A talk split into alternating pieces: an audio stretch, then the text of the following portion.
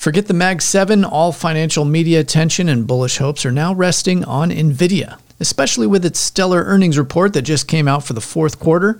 However, our next guest, who has been a consistent tech bull, says there are some building signs for a short term top for the market, and investors may want to be a little cautious trying to chase things higher at this point. Joining us on the show today is Kurt Kallaus, author of ExecSpec at execspec.net and also the creator of the K Delta trading model, which he uses for stocks and all commodity futures. So, Kurt, in your latest piece, you discuss the likelihood for a short term market top. The stock market uh, labeling I had for a February top, I've been referring to that mid February period really for the past month and a half and labeling that uh, sort of period between the, the February 9th the 15th, 16th area, as, as late as even the NVIDIA report on the 21st, as a topping phase here.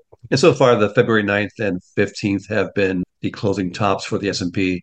But uh, the risk on the downside, I've always labeled it as a as sort of a five to eight percent risk. We could get back down to the uh, 46, 4800s area. Nothing can be ruled out in terms of Nvidia jumping 100 points after a surprise guidance beat in their reporting after the close today. So that has to be kept in mind that, yeah, heck, if NVIDIA rolls right up around from this 680, 700 area and goes right back and up to uh, 800 to 1,000 to new highs, uh, that would obviously pull the whole market with it. Because this, I've been calling it NVIDIA's stock market for quite a while.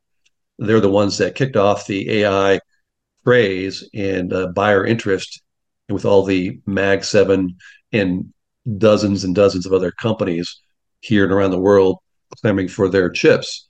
Other competitions coming in, but that's going to be a, a, long time coming. NVIDIA has dominance and uh, cannot meet uh, demand for quite a while.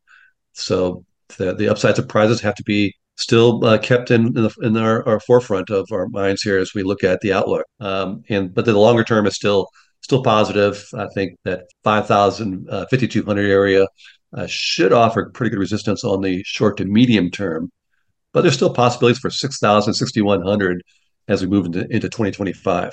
It sounds like the message that you're sticking with is that you're still bullish. Primary trend is still higher for the market, just short term caution at present. And if we do see a correction, from current levels, that again, this would be a buying opportunity as you see it. So you're not seeing a major inflection point either in the market or the economy from current levels. To listen to this full interview, in addition to gaining access to all of our premium content airing during the week, go to financialsense.com and hit the subscribe button.